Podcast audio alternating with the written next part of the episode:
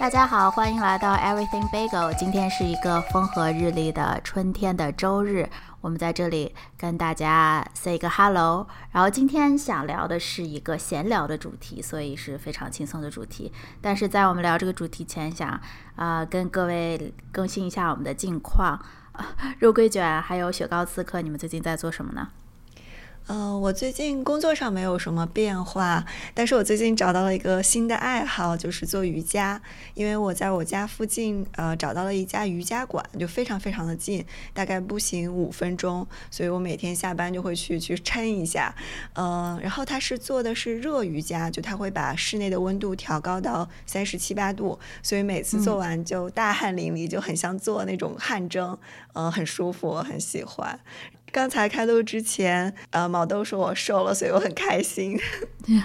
哎，我一直很好奇，热瑜伽的温度大概是多少度呀？嗯，大概是三十七八度，就如果用 Fahrenheit 的话是一百度左右吧。嗯，嗯，那还挺热的，对，要一直补水。对对对，要就会出很多汗。但我在小红书上就发现，大家对热瑜伽褒贬不一。就有的人说这个是很好的，是有道理的，但也有的人是说，呃，热瑜伽的起源是其实对是一个是一种误解，就大家觉得说做瑜伽要让这个温度。变成印度的温度，但其实并不是这样的，所以所以就大家众说纷纭吧，嗯。对，而且大家一直觉得，如果你一直出汗、出很多汗的话，就会有减肥的效果。比如说之前国内很风靡的那种蒸汗蒸服、蒸嗯汗服，运动的时候就把自己捂在那个服装里面，起一身痱子。对，对，是它是会出很多汗，但是我觉得减掉的可能大部分都是水分吧，就是对因为你出了特别多的汗嘛。但是补完水以后，体重肯定又会呃又会回升。嗯，对，就有一些消肿的功能吧。对对，目前我还是蛮喜欢的。对，嗯，雪糕刺客，你最近在做什么呀？哎，我最近还在找工作，然后感觉进入疲软期了，就是有一搭没一搭的跟 HR 聊。然后我前两天还做梦，然后梦到我就是对我面过的一家公司的负责人说说，我就接了你的 offer 吧，什么时候给我打钱？先打个十万，剩下的分期。然后我就觉得我真的就是想 offer 想疯掉了。就是因为配合找工作很失望的心情，还在疯狂的听吴青峰的歌。哦然后有一首歌就单曲循环叫《掉了》，你们有听过吗？没没有是哎他写给张惠妹，但自己也翻唱过的歌。然后里面的很多歌词就非常符合我的心情，就比如说。他歌里面一开始是唱到什么“回到现场已来不及，等待任何回音都不可能”，这个就是我在等面试时候的心情。嗯后面唱到，呃，黑色笑靥掉了，雪白眼泪掉了，该出现的所有表情瞬间掉了，就是当我猎头告诉我这个位置被别人拿走了后的表情。然后后面还唱什么，胸口没有快乐，断了翅的白鸽，不枯萎的借口全掉了，冬天过了还是会很冷。然后我就哭得更大声了，因为我找工作真的就是从冬天开始找，找找找找找到现在都立夏了，然后还没有还没有找到工作，心情上就是跌宕起伏的很大。是，最近就业市场确实不如前几年火热了。听别人说，得平均找十几个工作才能顺利找到一个 offer 吧。嗯，对。然后这段时间跟猎头打了很多交道，我那天翻我的电话通讯录，大概可能聊了有二三十个 recruiter 了。嗯，觉得你可以写一本书了。可以的，可以的。对，嗯那你最近是在忙什么呀？我最近还是涛声依旧了，然后就是 工作没有那么忙了，但是很快又要忙起来了，所以也是乏善可陈吧。但是有时间出去走一走了，然后周末的时候出去吃个东西什么的。好，我们今天想聊的这个关于工作的话题，一开始我们想给大家介绍一下我们各自的背景，还有我们行业的状况。我是在纽约的一家会计事务所工作，呃，我已经工作了十多年了吧。嗯，现在我从事的是税务相关的一些工作，包括帮这些客户报税，所以一年到头都还是挺忙的，因为我们有很多税务方面的这些截止的日期，几乎每个月都有吧，所以一年忙到头的状态。嗯，肉桂卷，你想聊聊你现在的工作吗？我现在的工作是在一家中型互联网公司做数据科学家。我这份工作是从去年大概六月份的时候开始做，所以其实还不到一年，做的还蛮短的。嗯，然后我在这之前是在做学术，是在欧洲读了一个会计学的博士。嗯，所以今天也可以从就是学术的角度来来加入这场讨论吧。嗯，雪糕，你想聊一下吗？呃，我目前从事的是审计方面的工作，然后在一家事务所待了十来年了。我从毕业之后一直在这家事务所待。感觉我们聊的好像对工作都已经，那个心态已经像进了棺材一样。我和雪糕，因为我们在会计这个行业真的是熏染的太久了，已经腌入味儿了。对对对。然后今天录制又是周日嘛，然后想到明天啊 啊对。到了下午，我每次到了周日下午，不知道你们听过那个周日黄昏症没有？对白领来说，太阳一落山，就感觉没电，对 对，很 emo，尤其是那个昏黄的日落，就心情更灰暗了。对我也是，每到周日下午。就会心情或者晚上就开始想要明天要上班了，而且我高中的时候是住学校，每周日晚上就是我们的返校日，所以我我从高中开始就是每周日晚上就会 emo。啊，我懂我懂，我以前上大学是在本地上的，我也是，哪怕大学那么轻松的环境，我到周日下午也会 emo。有时候我就说我周周一早上再回学校吧，就周一早上会逃课啊，或者早一点走这样的。嗯嗯。好，那我们现在可以先聊一下我们对我们工作现状满不满意呢？我想起码我和雪糕都是不太满意的。我们还是从正能量的开始吧，要不肉桂卷你聊一聊你的，不然听众听了都要关掉了，说这什么社会负能量呢？真是。嗯，我对我现在目前的工作状态其实还挺满意的。呃，我觉得最主要的原因是因为这份工作是我。目前做的工作里面，唯一一份不需要周末或者晚上加班的工作。嗯，我觉得不管是做什么工作，只要是能给我有自己足够多的时间，然后去把工作上的不管是疲劳或者是一些不如意，把它能有方式排解掉就好。所以我对目前工作，就是这个工作和生活平衡是很满意的。然后工作内容的话，因为我们现在的这个小组就很像是一个。在大学里的 research 小组，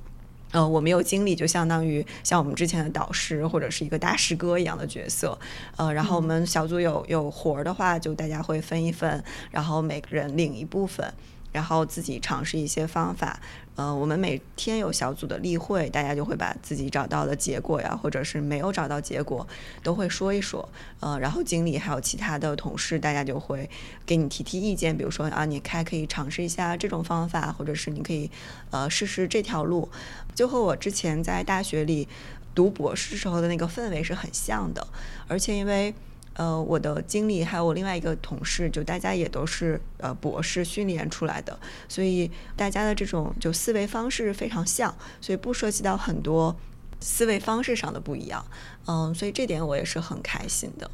嗯，而且另外一点就是，可能是因为这是一个对我来说是一个新的领域吧，就目前还没有做到很疲倦的那种老油条的心态，就还是会觉得有很多的。东西或者有很多的领域可以自己去了解，所以从这个角度我也挺满意的。对，所以整体来说，我对这份工作还是还是挺开心的。嗯，对，可能不满意的地方。唯一的一点可能就是我们公司就是薪水给的不是很高，就没有像大厂像那些呃就互联网巨头给的那么高。嗯，但可能我我自己就是一个就比较安于现状的人吧，就觉得也还好，就只要是工作平衡，对我来说就就也 OK。嗯，对，我觉得你的工作是非常舒心，然后也符符合你性格的一份工作。就咱们之前聊的时候，你跟我说你上学的时候就意识到自己。想要什么样的生活了？什么最适合自己的？所以现在这个状况非常理想，听起来特别像是那种学术研讨会型的工作，大家可以互相共享知识。也没有什么你争我赶的这种竞争非常白热化的环境吧？嗯嗯，因为我也觉得你说的很对，就是工作好坏其实是和人的性格有关系的。就我可能对我自己现在越来越了解，就我知道我自己比较适合这种就不需要跟人打太多交道，然后就是自己有一份活，然后可以尝试不同的东西。而且，对，而且我觉得我对呃死线这个事情非常的敏感。就我如果知道，比如说我一定要在下周要交一个什么东西，我这一周都会非常的焦虑。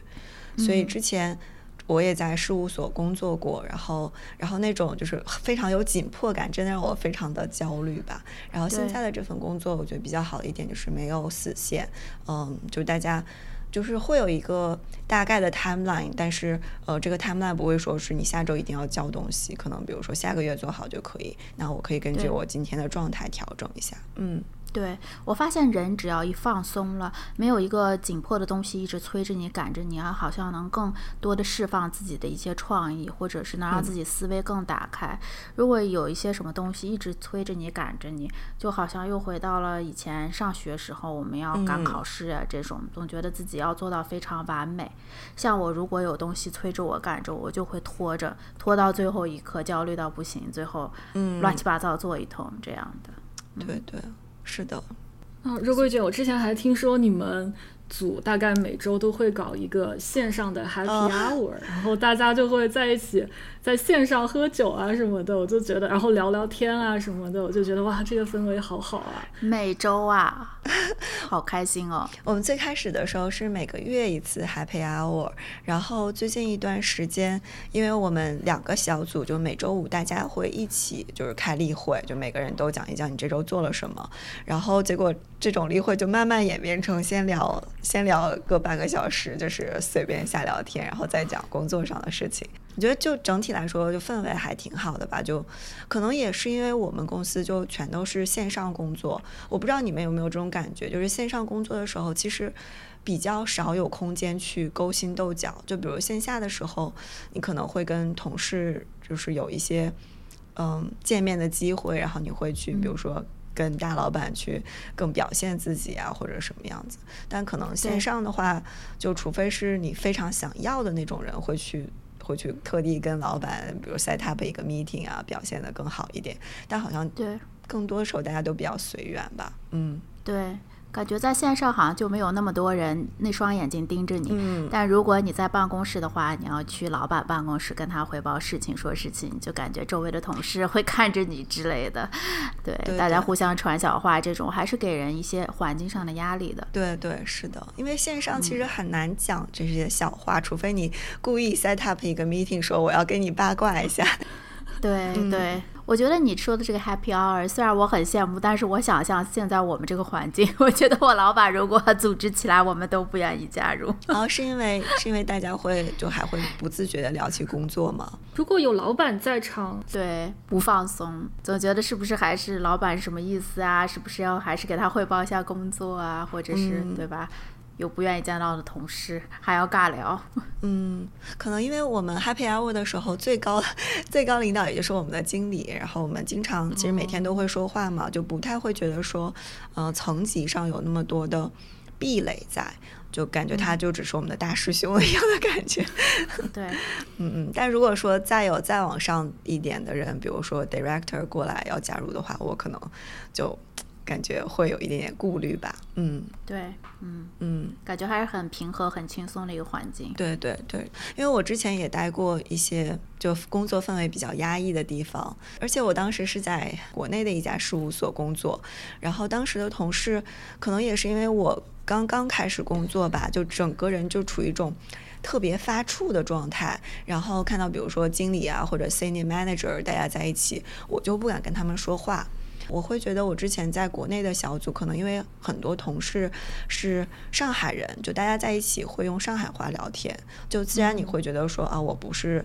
被这个小组呃容纳的那种感觉。嗯嗯，我也有这种感觉。我刚上班的时候也害怕的，嗯嗯，我甚至到了去年都有这样的感觉，就是去年我刚加入一个新的组，然后那个新组上他人很多嘛，然后我第一次加入他们组会的时候，一开那个会议室，黑压压的坐着一片，百分之九十都是白人面孔，坐进去还是觉得非常非常不自然，然后全程也是不想讲话，或者就就是不敢讲话啊什么的。嗯，对我有一种印象，就是说他们就会聊这些运动啊，还有比赛啊、高尔夫什么的，你就觉得很难插上话，就觉得离他们距离好遥远。他们又是那种 boys club 的感觉，就嗯，对。我觉得可能因为我现在在的这个小组，就我们小组，呃，是有我，还有一个是尼泊尔的一个男生，然后另外两个是白男。隔壁小组就基本上都是亚洲人，所以我们就是可能因为我们这个行业其实很多亚裔，然后大家在一起还可以聊聊韩剧啊，或者是看的综艺节目，就是会会有一些我比较 comfortable 的话题。但我想，如果说就是一伙人，大家都在聊一些我不太了解，什么汽车呀，呃，什么运动呀，我可能就会就会会有感觉，会说觉得融不融入不到这个集体当中。对，觉得会很尴尬。嗯，是，对，嗯，那你们来说说你们现在的工作的现状。我觉得我现在对于工作来说比较让我烦躁的一点，嗯，因为项目或者工作性质的关系，每年会做不同的项目，然后人员流动非常大，可能去年做的人今年就不做了，或者今年上半年做的人现在就不做了，然后就是人变来变去，那你工作的那个氛围也会变来变去，然后学过的东西或者教过交代过的事情要不停重复的交代给新人。这个让我就是越来越烦躁，然后很多时候是人员不够嘛，所以就是，嗯，原来四个人的活只有两个人干，五个人的活三个人干，这种 deadline 都是一样的，嗯然后老板给的压力也都是一样的，客户对你的期待也都是一样的，所以就是遇到这种时刻就会特别烦躁。嗯，对，像这种现在因为行业短缺人的情况，需要你来反反复复的教新人。当然，作为呃 senior manager，你应该教下面的人，但是他们一直在走，你要反复不停的教，就你的压力会很大，你的你的工作负担就非常重了，而且你还要负责最后把这个项目推进啊，最后交出去，就觉得太多事情要做了。嗯对，嗯，然后我现在目前遇到的另外一个问题，就是我之所以在找工作，遇到另外一个问题，也是算是职业出现瓶颈了吧？因为毕竟在事务所待了十多年，那如果不想走 partner track 的话，那就只有出去，因为不可能在现在这个位置上一直做下去。那如果出去的话，我看着我的对接客户，就是也没有很期待他们的工作。所以就是现在就处于一个非常烦躁的状态，就是继续待着肯定对自己职业发展也不好。那就算跳出去，跳出了工作也没有什么特别高的期待，嗯，就是躺不平也站不起来的感觉。有点儿有点儿，对对对，而且客户那边我发现，我观察到他们说话都非常非常小心，包括平时你要给他们写邮件什么的，他们都很注意措辞。有时候你感觉他是想留下一些记录的东西。我感觉就是总体来说，在工作方面，他就是比我们在事务所更谨慎、更小心。我就总是因为我也从来没有去过客户那边，我就怀疑。那是一个什么样的环境？我去了会不会变得更紧张、更焦虑呢？嗯，我是觉得，如果这个客户 size 比较小的话，他们的氛围会更好，因为你就是不会有那么多的层级嘛，就是你可能就一个组两三个人就可以管很多事情。但是如果是一个大组，他们细工作细分的非常非常多，然后每个人只负责一小块，中间有很多协调，所以。有 miscommunication 的东西，如果对方不是一个负责任的人，他可能就互相推诿啊这些，所以这个就比较难搞。是的。那毛豆呢？你现在对你的工作是一种什么样的满意度呢？啊、我对我现在工作的这个满意度还比较低的，因为我和雪糕刺客我们都在一个行业嘛。我除了有他跟他一样的抱怨，就是说我们走的人实在是太多了，我也是要反反复复教下面的人以外，我觉得呃，我现在最大的不满还是跟我一个执念有关系，因为我们做的会计事务所这个行业，我们需要对我们做的东西非常的了解，我们要给客户提供专业的建议，所以从我十几年前刚走入这个行业，我就一直想，我说我要在这里面学到越来越多的知识，我要学习学习再学习，变成这个行业最专业的人。但是我好像就越工作越觉得自己离这个目标越来越远，因为我哦觉得自己，除非你去自学，除非你去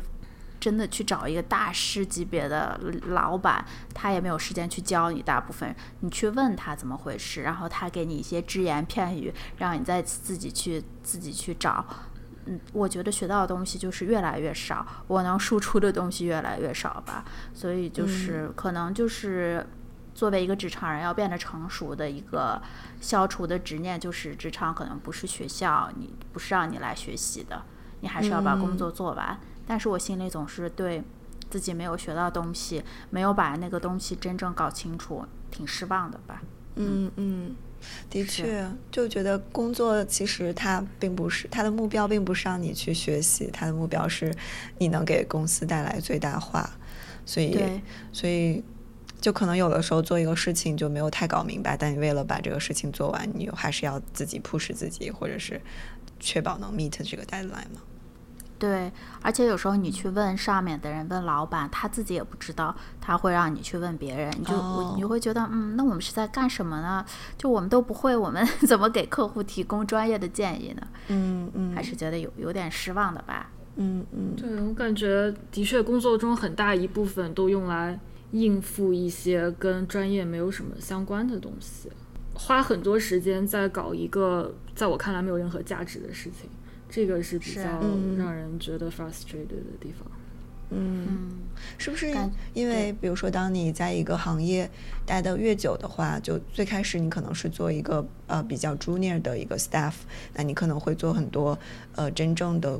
就比如处理数据啊，或者是真正去做审计。但越往上走，呃，就是管人的这部分就会越来越多，是这样的吗？对。对，是，而且其实，嗯，你当时处理数据的时候，你也是有一种只见树木不见森林的感觉，嗯，就只是我做 associate 的时候，senior 让我做什么我就去做什么。有时候你去问他，他也不会给你解释的很清楚，你只是觉得我们有个目标，比如说今天我做好了，明天 senior 去 review，后天我们交给 manager 这样的。具体你就是总有一种任督二脉没有打通的感觉，到最后你。越就有一种越来越麻木的感觉，除非下面有小朋友问你为什么要这样做那样做，你自己还要去想一想给他解释，或者是去教别人在 training 的时候教别人做做做 instructor 这样教别人，你能学到一些，能主动学到一些的话，在工作中因为工作量还是太大了，你每天要花大量的时间去处理这些实现的东西，你能自己主动学习的时间就越来越少了。嗯。对这个话题，我最深的感觉是在嗯做学术的时候，就有的时候，比如说你花三到五年的时间去写一篇 paper，但在整个世界范围内，可能最后真的只有十到二十个人去仔细的读了你这篇 paper。一种虚空，对，就让我觉得，在我开始做学术之前，我可能还会对做学术有一个嗯很理想化的幻想吧，就觉得说我在为推动人类的知识做贡献，就觉得自己是在做一个很有意义的工作。但真正开始读博士以后，嗯，当然不能一棒子打死，就很多人其实大家都是想快点进一个职称，拿到一个稳定的工作，就大家可能都是把它作为一种比较有趣的工作来做，并没有这种说。我为人类知识做贡献的这么崇高的一种理想吧，嗯，然后很多时候，就像我刚才说的，就你花了很多精力，呃，花了很多时间做出来的一个东西，后来发现在这个世界上真的就没有人 care，就只有你自己，还有给你 review 这篇文章，最后能给你评职称的这些人 care，就这个幻灭感是很强的，就会觉得啊，自己在做什么？我真的在做有意义的工作吗？所以。我我觉得在学术界以后，就是让我打破了就是工作一定要有意义的这么一种想法吧。嗯嗯，对，感觉我们越聊越丧了。如果有小朋友在听我们的节目的话，我们我们第一个忠告 take away 拿到就是早点让自己的幻想破灭，早点放弃幻想。工作不是学校，工作不是让你实现人类目标的地方。是。对，但是我觉得你说的学术的这方面让我感觉尤其虚空，还是觉得有点难过的这个反差。是的。好，那我们大概都介绍了一下各自工作的现状，还有对工作现状的不满意和满意的程度，大部分是不满意的。我们现在就来聊聊具体我们工作的时候呃见过的奇葩老板、奇葩同事吧。就是我我遇到过让我比较烦躁的老板，是那种很鸡贼的老板，就是说他不记事情。就是你跟他说过很多遍同一个东西，他每次都不记得，然后他会反问你说你为什么没有做这个，或者为什么没有做那个，或者你的决定为什么是这样子的？那我就很委屈，就说这决定是你做的嘛，你自己不记得了，我可以提醒你，但你不可能赖我，你不可以赖我说我没有告诉你，或者是你不知道这个决定为什么是这样子。然后他有的时候被我抓到了，就是。他他会后来想起来他做了这个决定，但是他会说，他说他说我没有忘记，他说 I'm not forgetting this, I just want you to challenge me for making this decision。我就说你怎么可以这么鸡贼，不应该就是这样子对我，而且这个事情发生过很多次，然后所以每次遇到这个事情就会非常的沮丧，然后因为这个是一个我没有办法控制的事情，然后他又是我直接汇报的老板。就是觉得不但我工作的努力他没有看到，他甚至还诬赖我做一些就是我责任，就是希望我做责任以外，但他完全没有交代过的事情。感觉你老板说我只是想 challenge 你，像是那种晚尊的，对想起《甄嬛传》里边滴血验亲那一段，太不巧妙了。我觉得他如果把它巧妙一点，我还 OK，但这个听起来就是太明显了。开玩笑吗？是。他甚至承认了 I'm not forgetting this，他说他承认。他 forgetness 对对，感觉老板就是不记事情，也不太懂，不太记得业务。对你还没法跳过他，彻底把这个事情管起来，因为他最后还要插手一次了。我觉得这种老板可能更适合你一直一直 manage up，然后就一直一直跟他说 yes or no。对，特别忙的时候，我要反反复复的跟你去讲同一件事情，这是一件非常没有效率的事情。我可以提醒你，但我也有其他的事情。那对整个组来说，你进度就会被耽误，但最后还是会赖在你的头上，所以就，对，嗯，我感觉雪糕刺客讲的这种情况都多见于那种空降来的老板，不是从最开始小小朋友做起来的，就是他他不太懂你这个是怎么做的，他他作为老板，他还是要刷一下存在感的，所以他希望你你比他在业务上更懂，他希望你是能做起来，但是他又不希望你完全把他。跨过去，你自己完全把他架空，他还是要管一管。但是因为他不懂，他做过的决定他又忘了。所以其实，在工作当中，就 manage up 也挺重要的。就你给老板汇报什么，你都要留一个 copy，这样的话，到时候对峙的时候可以有据可依。戴老师怎么说？就是像雪糕刺客说的，呃，就是效率的问题，太忙了，你也来不及写邮件，可能打一个电话就决定了。是的，是的。想到，突然想到一个奇葩同事的例子，没有跟这个同事一起合作过，但很多很多年前我刚加入，呃，我现在这个事务所的时候，我还是一个小朋友嘛，就是 associate，比我早来一年的一个 associate，他就是还挺聪明的，感觉人很机灵啊，像 Excel 那些 formula，他用的都是炉火纯青的，但是他嗯情商不太够，就是有一次。我们的这个客户需要借用我们事务所的这些人去帮他们做一些他们客户那边的东西，因为大家也知道，就是有时候客户和事务所会有一些协议，要把你借调过去这样的，所以你每天就要去客户那边上班了。所以当时我们客户决定让他去，结果这个小哥就特别不愿意，他不愿意去，但是他又没有直接跟老板讲自己不愿意去，他就去买了我们客户的股票，然后跟。跟 HR 还有老板说，我现在因为有这个客户的股票，影响了独立性了，所以我不能在这个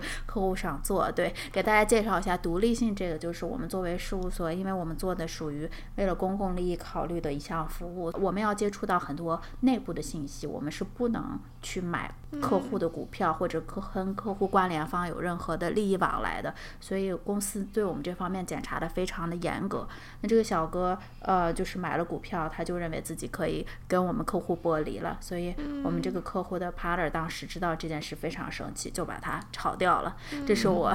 这是我进入职场的第一年的一个恐怖故事，我就觉得很害怕，因为我在我当时看来，我觉得还不至于炒掉吧，而且他挺聪明的。但是这种事情你就能看出来，应该踩在了我们当时那个老板的底线上吧？嗯，我觉得是是的，对，就他怎么他就觉得是个妙人。是出了问题这个方式就觉得思路清晰，对，就把大家当傻子一样，对吧？就是 你感觉你这样就，对吧？我们又不傻，老板也不傻，嗯，对，但思路清晰，对，嗯嗯，肉桂卷，你你有什么奇葩老板同事吗？嗯，目前的这份工作是没有的。就现在的工作同事，我觉得都还挺，都还很好，很正常。嗯，读博士的时候其实也没有。就虽然我对读博士这件事情很幻灭，但当时的老师和同学都是都是很友善的，就大家真的很帮你，想让你把论文写出来。哎，我又想起来一个奇葩老板。当时我还是在这个公司，我还是一个小朋友的时候，我的那个 senior，我当时真的是被他折磨的都快抑郁症了。他当时跟他的另外一个同事，其实那个人都比他级别高一些，他们就有一些 beef，他们两个人不知道怎么合不来。但是我们都是在一个客户上做的，他们俩分管不同的 fund，嗯，所以当时。我是属于这个奇葩老板下面的一员，然后他跟他有 beef 的那个女生，那个女 manager 下面还有一个新来的 associate，然后我作为 experience associate 就有义务去教新来的这些女生一些东西，怎么做 word paper。我平时也是很喜欢帮助别人的。然后有一天我在办公室给那个女孩子讲我们客户这个东西怎么怎么做，我去年怎么怎么做的时候，我的那个奇葩老板，那个奇葩 senior 就路过我们了，然后就看了我一眼。过了一会儿，等那个女孩子走了以后，我就收到她的电话，她就跟我说：“哎呀，你不要去教她了，嗯，反正你教了他，最后就是也是，呃，他们放的出的比我们放的快啦什么的，他们又不会帮我们这样。”我当时听了就觉得，我就觉得，哎，这这个这个环境我真的好受不了，为什么要这样呢？我们都是在一起做这个放的，而且我不想有一份私心，而且你把这种恶心的私心讲的这么清楚，嗯，我就觉得。我觉得我不干净了，嗯，对，这样做事很小心眼，很小家子气。而且我跟那个新来的女生，我们关系很好的，我也很喜欢她。我后来就没有在意她的这些观点，乱七八糟，我该教还是教的。所以我觉得她对我也挺不满意的吧。到最后的时候，到年终的时候，我想让她给我写那个。年终的评定，他当时就去生孩子去了，他就一直不帮我写。那时候他已经在休产假了，他一直不帮我写，一直拖，一直拖。我当时在里面积累跟他工作里有一千个小时了。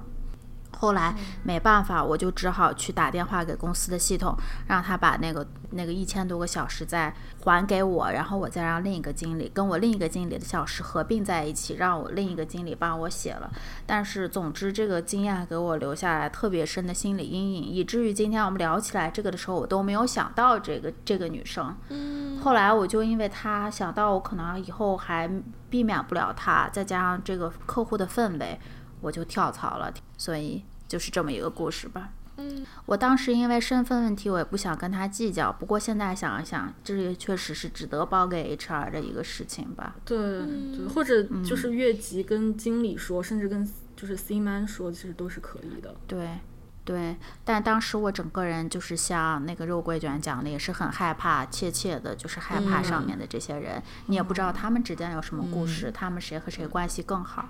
所以也有一个信息不对称的一个风险在那里。嗯，我我也是想到我我刚入职也是有一个经理，他同时是我的 counselor，就等于说他一般就是事务所里面的 counselor 负责你评估的都是一个第三方嘛，就是你组以外的人。但是这个经理既是我组上的人，又是我的 counselor，负责我的绩效评估。然后我当时也是跟他不对付，我印象特别深的就是他让我解释一个。Excel 里面公式为什么一百除以 a 除以 b 等于一百除以括弧 a 乘以 b 括弧？然后我不知道怎么跟他解释，我就只好 我只好跟他说 That's math。然后他就就很离谱，然后他给的 comments 都会说你的这个 Excel 不美观，他用了一个 aesthetic 这个词我都不会念，嗯美学不符合审美，对，不符合审美，说你这个第一行没有零点五宽。这个所有的字体没有九点五，然后你们这个这边有个 highlight，那边有个 highlight，看上去很不美观。他写了很长的一个 email 去跟全组人抱怨我的 Excel 做的不好，就是第一年了，第一年、第二年的时候，然后他同时又是我的 counselor，我就是觉得我没处说这个事情。那我后来对此也是，那我那我可以逃你嘛，我可以逃避这个组嘛，所以我在这个组后来就就 roll off 到其他组上去了。对，我觉得这种人很奇葩哎，那种这种难受很难过，就是，就你不知道要怎么做的更好，因为他提的这些 comments 在我看来是没有任何意义的 comments。对，首先他没有任何意义，其次他把这个事情直接升级成一个对你的指责，还发在邮件上，我觉得他非常非常不专业。他从领导能力来讲，他没有任何资格升为经理，因为作为经理，我们也属于较低层级的那个管理层了。你应该就是大事，呃，就是在不不涉及到是非问题的面前，大事化小，小事化了，能不升级就不要升级。然后还有类似很离谱的事情，就是因为我当时作为 senior 也要给 staff 写 review，他当时让我给一个 staff 写 review，让我写了四四遍，他改了四遍，最后他还是不满意我写的，他自己重写了一遍。就是为什么我要花这么多的时间写这样一个 review？在我看来，他每一遍改都没有太大的区别。然后他好奇葩哦！对，然后他因为我第一遍写完，我没有多想，我就提交了嘛。他让我跟 HR 说，你把这篇 review 撤回来，你写的不对。他是改的更写的更好了，还是说把这个人评价的更差了？首先，那个 staff 他 performance 完全没有任何问题，所以我写的都是好话。他嫌我写的好话太 general 了，他想加很多 detail 的 example 的例子。对于这个 staff 来说，对他的 review 的最后的最终的结果没有任何区别，因为我们写的都是夸他的话，只不过表达方式的不一样。我就觉得很莫名其妙，就对工作没有任何帮助，达到的效果是一样的。是，而且最后评定大会上的时候，大家哪有时间真的打开那个逐字逐句的念？都是最后挺会挺你的，会替你争取的人，就是有分量的人讲一两句话，你的你的那个评分就没问题了。对，我感觉他好像就是想打压你一下。我不知道是不是因为我我跟他解释了那个数学公式的问题，惹恼了他，害怕了，自己后来悄悄的在电脑上试了一下，和真结果是一样的，觉得你是大牛，不能让你这个大牛盖过他。我听下来，我觉得这个人可能有点 micro management 的感觉，非常就他对嗯，就可能有些人的性格就是，比如说你写一个 review，你的 wording 就一定要让按照他的想法来，你只要跟他不一样，你就是错的。感觉奇葩的事情越说越多啊。好，那我们聊了这么多吐槽同事、吐槽老板的情况，我们就想想讲一讲这十几年目睹的行业之怪现状吧。啊、我我我现我就我的观点来看的话，我感觉在我所处的行业里，现在有一个趋势就是，呃，工作的执行层面，还有对团队的领导和管理方面越来越分离了。举一个具体的例子，就是比如说我现在的老板，他对我们做的事情的具体怎么做，甚至不用说具体怎么做，他甚至连大方向什么时候该做什么，没有特别明确的一个概念。有时候客户问到他，他可能也会有一些比较专业的问题答不上来，但是他能把我们的整个客户这个组领导起来，所以他在领导力上面是没有问题的。呃，但是反而下面具体执行、具体解决问题，也需要我们下面的人来做。所以我现在观察到的这几年，在我们组里面可以飞升的很快的一些人，他们也是在这方面，在领导力方面，在向上汇报，在管理团队方面做得非常非常好的人，他们不需要对自己的这个呃自己做的这个客户的东西有非常精通的了解，就可以走得很快了。所以我看到的是这么一个情况。再加上我们现在有很多呃准备的工作外包给了呃海外的一些其他国家的外包团队，因为他们的成本更低，所以刚进来的这些小朋友，他们能学到具体怎么做这些东西的机会就更少了。他们可能也是看见之前这些能迅速飞升的人的例子，他们也是依葫芦画瓢，这样他们也说，无论我会不会，我先管起来，然后。别人做上来的东西，我随便挑几个问题呀，或者我平时跟上面的领导搞好关系，随时跟他汇报，也就完成了。所以有时候让我感觉我的那个执念，就是我是来学东西的那个执念，就变得更可笑了吧？这是我观察到的一个趋势。嗯，雪糕，你你们你们的这个有这个情况吗？我们可能也是因为工作性质的关系，就是还是哪怕不懂一个事情，还是要会。起码我遇到的老板，他是愿意花时间去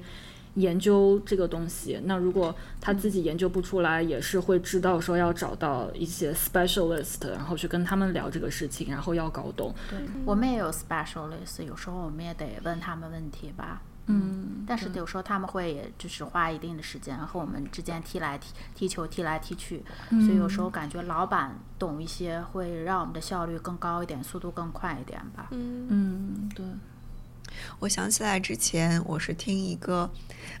他是在牛津做博士后的一个人，他自己总结就是。就一般博士后不都是一个老板，然后手下就招一些博士或者博士后来给你打工嘛？然后他当时总结说有两种类型的老板，一种就是专业能力特别强，然后他什么东西都懂，就能真的去给你研究方向的一些指点。然后另外一种老板就是能搞到资源，因为有有一些这种科学项目，你其实搞到钱才能干起来的。然后你就如果如果你能搞到钱，能把这个项目攒起来，你也是一个好的老板。但就是怕那种。呃，就是他能搞到项目，就他本身学术能力不强，但是他手上又有很多的资源，然后他还想要去插手你的学术，然后这种是最痛苦的。然后那个人在牛津的老板就是这样的，就他本身对那个行业不是很了解，他是好像是一个联合国的一个什么比较有资源的人，然后结果还要不停的插手他们做的这个研究，就让他们整个组的人都非常非常的痛苦。后来后来这个大博士他就离职了，他现在就在环球旅行，然后通过给大家直播来来来挣钱。对，我觉得有时候作为老板，你得有些自知之明，对知道你的安身立命之本是什么。像你 不懂这个东西，你就嗯不要乱插手。最后，哪怕你资本再多，没有人帮你做事，大家都走了，嗯那也没有用。对，对，就是老老板对自己的定位还挺关键的。就他如果满足嗯自己说啊，我就是专业能力不行，但是我可以搞给大家搞到资源，可以可以保护你们，那我觉得手下人其实干活也还可以。对，对。嗯，对，那周桂卷，我知道你想聊一下学术界的这种趋势，那嗯你要不要讲一下？学术界整体而言，就每个大学它的评判指标。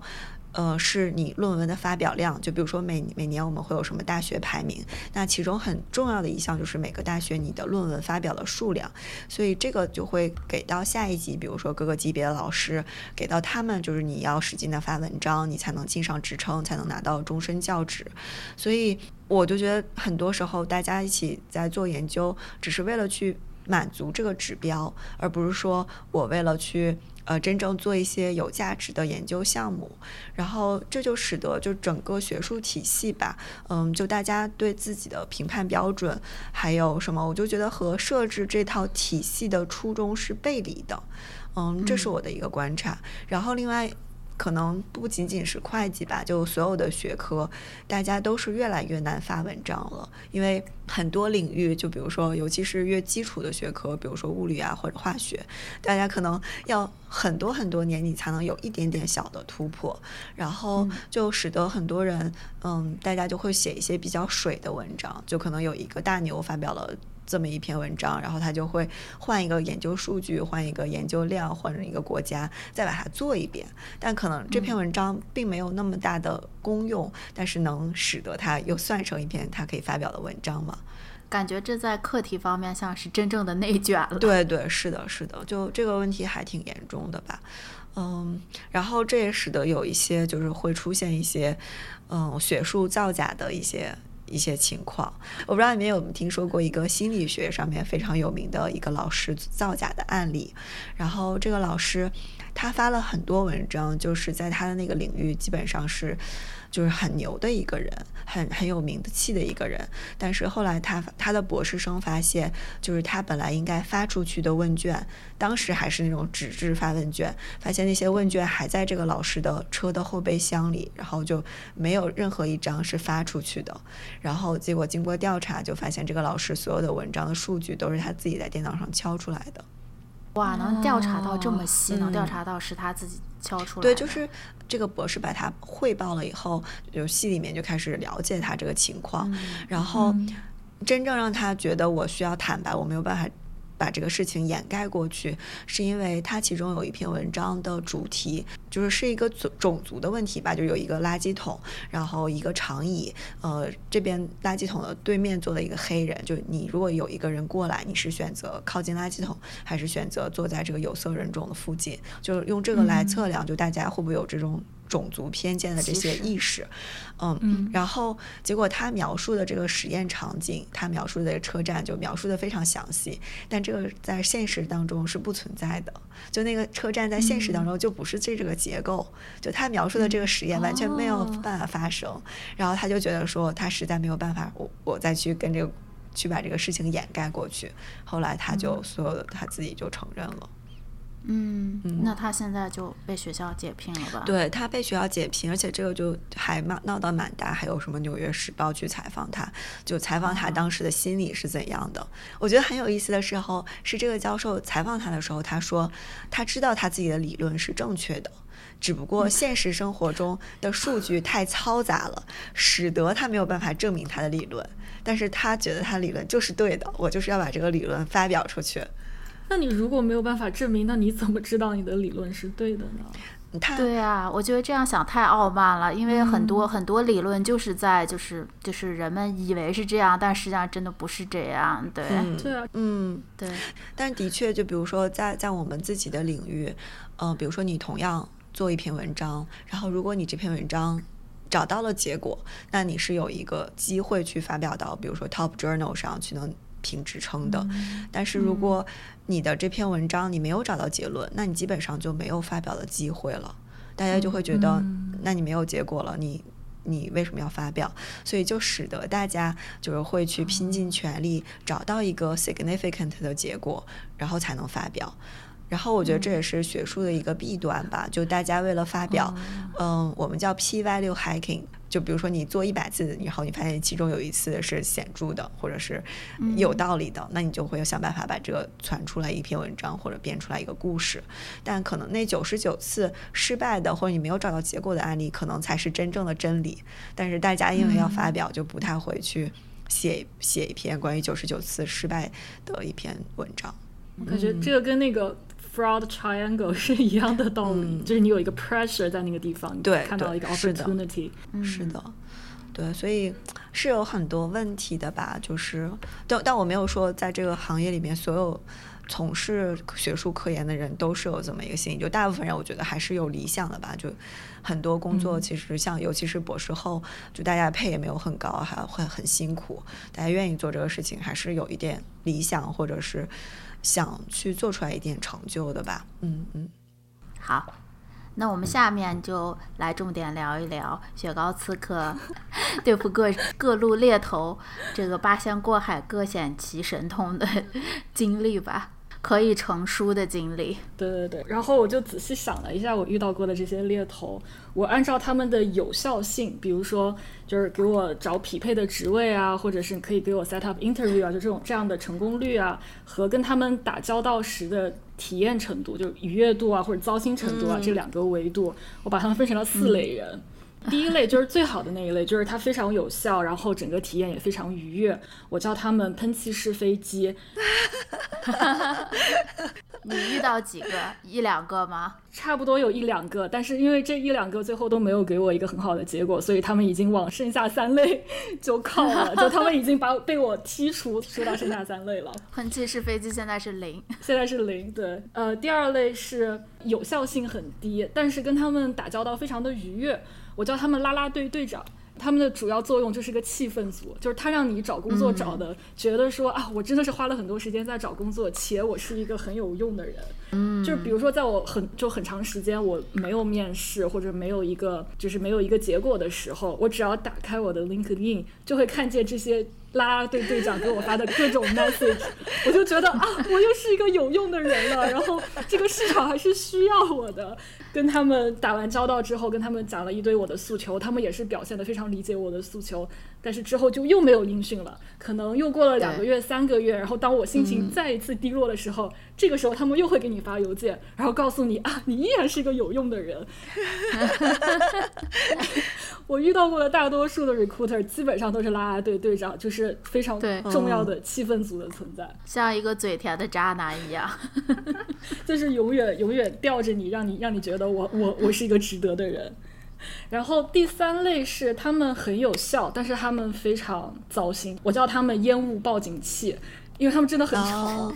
但是他们就是很有效。就是我大概遇到过一个这样子的烟雾烟雾报警器，就是他的确给我 set up 了很多 interview，比如说一周给你塞三个，一周给你塞四个 interview，然后每一次 interview 前都会给你很好的准备啊，然后。呃，之后会给你进进行总结啊什么，但是这样的猎头他们其实不太听你的诉求，他们主要就是想给你塞很多很多的工作，然后就是很巧舌如簧的，就是说服你去 settle for 一个机会，就是哪怕这个机会在你的预期之下。我遇到过这个比较离谱离谱的这个 recruiter，就是。嗯，就是面试到了最后，然后就都都都还挺好的。然后公司，然后他那边回应说，公司也在考虑给你 offer 了。但是这个公司他不给你一个最终的数字，他给了你一个 range，这个 range 在在我的预期之下。然后这个猎头就让我一定要承诺给他一个数字，说你你给我一个数字，如果对方的 compensation 达到这个数字，你就一定要去。就他让我去承诺这个。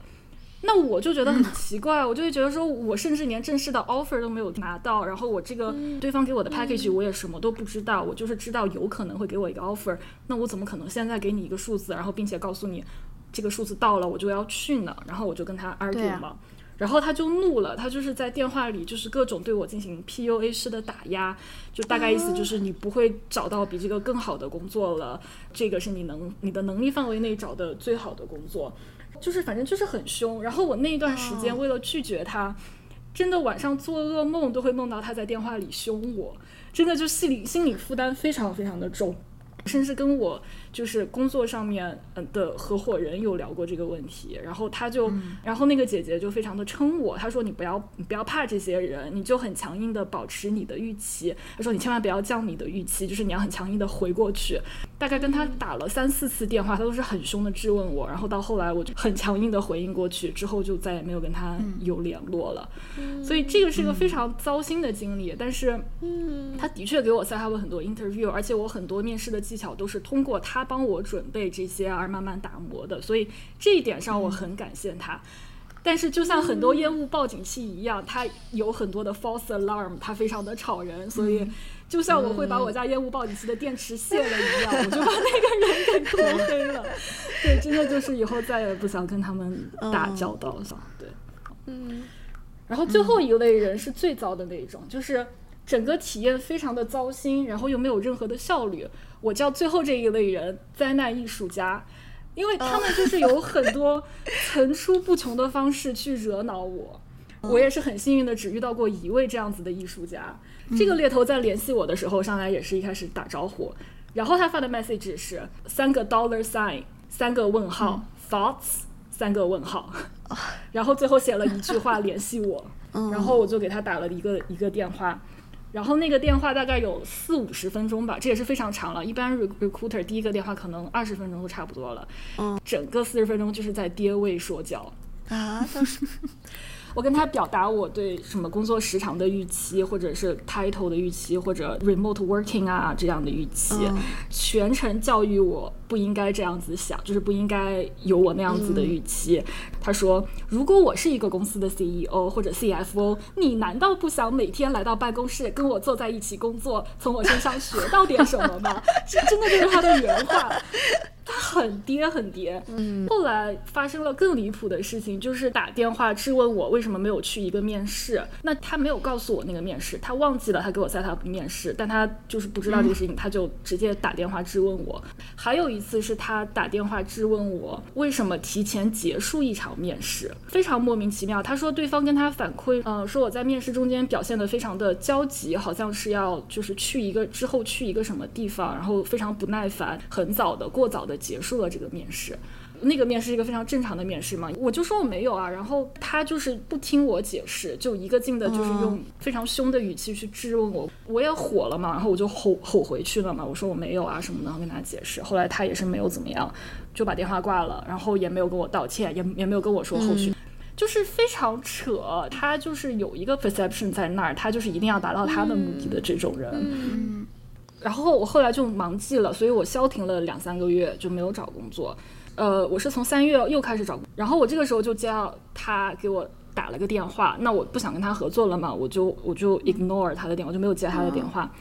他就给我发了短信质问我为什么不接他电话，三个问号。天哪，这人有病吧？我想了一下要不要回应嘛，然后我就想说，嗯那要不我就跟他说一下吧。然后我就跟他说，那我想 take a break。他问我、嗯 why 三个问号，然后我就有点怒了，对啊，然后呢？我就想拖黑他，然后我就哦冷静了一下，我想我给他的简历里还有我家住址，还有我家电话，还有我的邮箱，我个人哦所有的信息我都给我都给过他了，我觉得不能。就是不能嗯太僵这个关系，然后我就直接跟他说、说，I don't feel comfortable continuing this process。但是我还是很怂的跟他说，谢谢你过去的支持，appreciate all of the support 什么的。哦，不怂不怂，你很专业。然后就过了两天，他还给我留了 voicemail，告诉我我这儿还有一个工作，你有没有兴趣什么的。然后我之后就完全不理他，因为我觉得我讲的非常清楚了。纠缠是渣男，我觉得这种人是不是他的世界里就只有一个非常大的 ego？就就我不是说他的专业性，就他，我觉得他的人的性格，就他不太会 take 别人的一些观点啊，或者是反馈进来，他就是我是怎么想的，我就要不停的 push 你去做这样的事情。嗯，对，但是感觉他能力也一般，就你一开始说他都忘记把时间告诉你了，对啊，然后还有照他这个尿性，他第二次又说你匆忙结束会议，说不定他把你跟别人搞混了呢。我觉得是的，非常崩溃。那也是遇到只遇到过这样一位宅男艺术家，所以圆满了。是的，你说的那个烟雾报警器型的，我碰到的大部分，当然我跟 recruiter 接触不多，我碰到大部分也是这样的。他他特别强势，他就说我不要你觉得，我要我觉得，就是尤其那种很资深的 recruiter，、有过很多成功经验的，因为他们手上有很多珍贵的这种呃资源，比如说他跟一些 PE fund 里面内部的人真的有挺深的交情，所以他每次想确保他提供的人是绝对合适的，不是让人家对方客户那边觉得好像你随随便便是谁都可以。所以他如果看到我们这种从还比较好的会计事务所出来的人，他会就是硬要。跟你说服你，然后就让你接受这个工作是非常不错的，然后让你再改一改你的简历，再美化美化，然后就硬要把你推上去。他不管你的感受是什么，因为我觉得像 recruiter 他们肯定有一个指标嘛，所以他为了完成他的 KPI，、这就是对他来说的最优解，就不停的 push 你。那如果你你你妥协了，那他就完成了一个自己的一个指标。对，因为他每每推到一个人，他能拿到佣金的，对吧？嗯，对，然后我看到很多评论，就是说你对对方给的那个 range 不满意。虽然说 recruiter 是你拿的越多，他赚的越多，但是他帮你多要钱的那个 effort 根本不值得他这样子去做。他只要你签了，他就拿到佣金，你多拿的那一部分，他其实不会多多少钱，所以他根本就不会 push 你去要你想要的那、那个报酬。嗯，要斗智斗勇。呃，我我找工作的时候，可能因为我在一些网站上就留了我的一些个人信息吧，就是有一些 job post 的网站，你不是可以自己建立你的 profile，然后说我想找什么样的工作吗？然后我真的接到好多，就是你能感觉到他们是那种。非常非常不专业的 recruiter，他就是像大海捞鱼一样的。就我看到你的 profile，我就给你打电话，然后如果成了就成了，不成就不成。然后我就接到好多好多这样的电话，然后但是你能感觉到，就是有一些是非常不专业的。我记得有一个人上来就问我，就是。就他说了一会儿，就说啊，你的 social security number 是什么？然后我当时就是警铃大震，我就觉得啊，你这是在搞我吗？然后我就把它挂掉了。对，嗯，但我反而觉得现在好像可能因为我们科技行业不是很景气吧，就现在我是很少有这种情况了。嗯嗯。嗯对我有遇到过，比如说我对他只说我的预期是我我想可能可以 fully remote 工作或者一周工作个两三天这种，然后对方就问说啊你的家庭状况是什么样啊？你是结婚了没结婚？你是要养小孩吗？所以需要这些 flexible arrangement 吗？我就觉得这样很不专业，就是我没有必要告诉你我家里是什么样子的，我告诉你我的预期就是这样，你给我找这样的工作就可以了。我对 recruiter 总体的感觉就是，我每次找工作，如果我需要通过他们来找，他们还会给我心理上多一层负担。尤其是有的 recruiter，你感觉非常的狡猾，非常的老练。嗯我自己是有时候就是不太会一些话术的东西，动不动就说了实话。尤其是我之前的工作经历有 gap，、嗯，我就特别讨厌碰到比较老道、比较比较精明的 recruiter，反复拷问你 gap 的那一段时间是怎么回事，你又要老老实实的给他解释具体发生了什么，这种比较负面的东西，嗯他还会在那边想半天。然后他又会教你，如果你拿到工作你要怎么怎么说，就感觉还是要包装一下自己。我也理解，但是就跟这种人，你明显感觉跟自己的。价值观不是很 line 在一起，就是过于精明、过于老道的人的话就很不舒服。宁愿说自己直接去到公司里面去找一份工作，也不想费心费力跟他们周旋吧。嗯，因为我们对他来说就是资源嘛，就是可以利用的东西。他其实不在乎我们个人是怎么想的。对，很明显就是他是要利用你的嘛，所以你们双方都很清清楚这个关系。嗯。所以需要你有一些策略，需要你提前去准备一下，还有应付这些 PUA 话术。他们的各种策略应该是很多的，他们可以去读三十六计这些的《孙子兵法》之类的。但我觉得遇到呃遇到这种 PUA 型的 recruiter 真的挺恐怖的，就是你本身找工作的时候就是一种嗯很 insecure 的感觉吧。就比如你是把自己当成一个货物你去卖的过程，然后在这个过程中又有人不断的去 PUA 你说你不好啊，你要降低你的预期，真的对人的心理打击还挺大的。对对，像我遇到那个烟雾报警器，然后我有跟他说，我我有跟我公司里的人聊，公司里的合合伙人聊，然后他就一个劲的打压这样的关系。他说啊，你们公司人肯定不想让你走啊，然后他们跟你说的都是错的呀，就是他们都不会老实跟你说，他们就是为了留住你而根本不在乎你啊，只有我才是在乎你、关心你的呀，就是 真的就是很典型的 PUA 式的这种话术。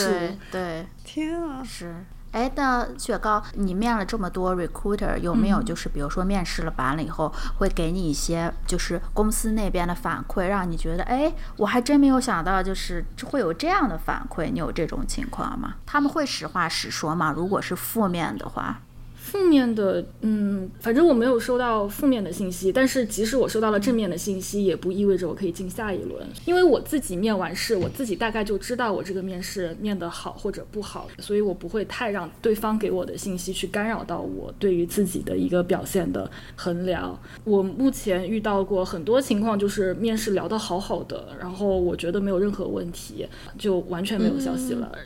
如果我去找猎头，他们就会说啊，他们还在做 decision，然后就没有了。嗯，所以就是我感觉他们给的信息也不是很可靠，就是面试好并不代表我就能拿到 offer，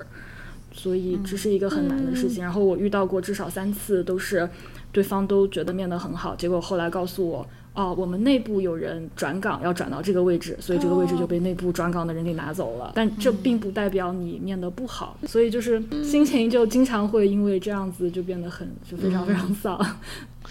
对，就很像过山车，就给你一个很高的预期，然后突然告诉你不行。对，然后我就很讨厌他们跟我说啊，我们一周内会有答复，或者他给你一个时间段，结果过了那个时间没有任何消息。那你要么就不要给我这样的预期啊，你不要告诉我月底就有消息，或者这周底就有消息，不然我就会觉得非常非常焦虑。然后我焦虑的时候，我会去 LinkedIn 上搜这家公司，我就去看他有没有再抛一个这样的职位。我就会去不停的去刷，然后整个人就是到了一个非常快要接近爆炸的状态，然后一点点风吹草动，就是说，哎，为什么这个职位在面了我之后又重新剖了出来？这是什么意思？是因为他们他们在重新招人吗？嗯，就非常的焦虑。我也碰到这种情况。我的理解就是，如果他说了下周让你知道，但是他没有理你，那就说明可能黄了。就是他们会玩这种手段，就是玩失踪嘛。玩失踪，对对。所以心态一定要好，不可以患得患失的。就玩的是心态，对对。嗯，我就记得我当时面了一个工作，我还挺想去的。就当时面完，我觉得。蛮好的，我自己自己感觉自己的问题都回答的不错，嗯，然后也是就等了好几天，就心一直在那儿悬着，然后每天就隔五分钟我就会去 check email，就看一下有没有新的消息进来，然后那两天就真的是惶惶不可终日，嗯。我现在是锻炼了一种失忆的这种失忆的这种脑回路，就是面完了就面完了，然后可能也是就是有时候面试对方公司也没有特别在意、特别想去的情况下，嗯，就就有时候甚至会忘了去看一看有没有回音这样了。嗯。嗯，哎，我觉得我要的不多呀，就是钱多事少离家近啊，仅此而已。我觉得我们是用最愉快的声调聊最丧的话题。宝宝心里。苦，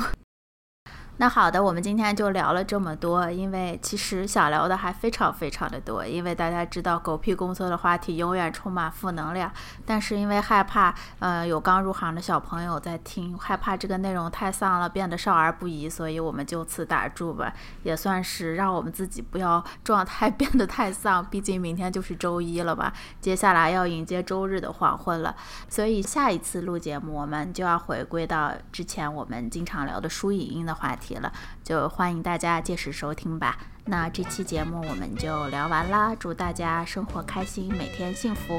再见，拜拜。